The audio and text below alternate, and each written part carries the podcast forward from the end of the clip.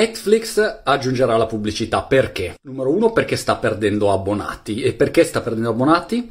Perché ha una concorrenza bastarda. Se pensiamo alle serie, penso a quelle che ho visto di recente.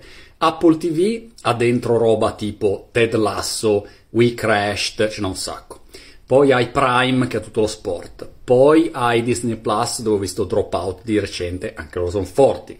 Poi hai, non so, in Inghilterra dove vivo io, BBC iPlayer, hai un sacco di ottimi contenuti. Killing Eve, ad esempio, è su iPlayer e bla bla bla. Altro aspetto è che se fanno un piano con la pubblicità, che poi scegli tu, puoi avere quello con la pubblicità oppure senza pubblicità.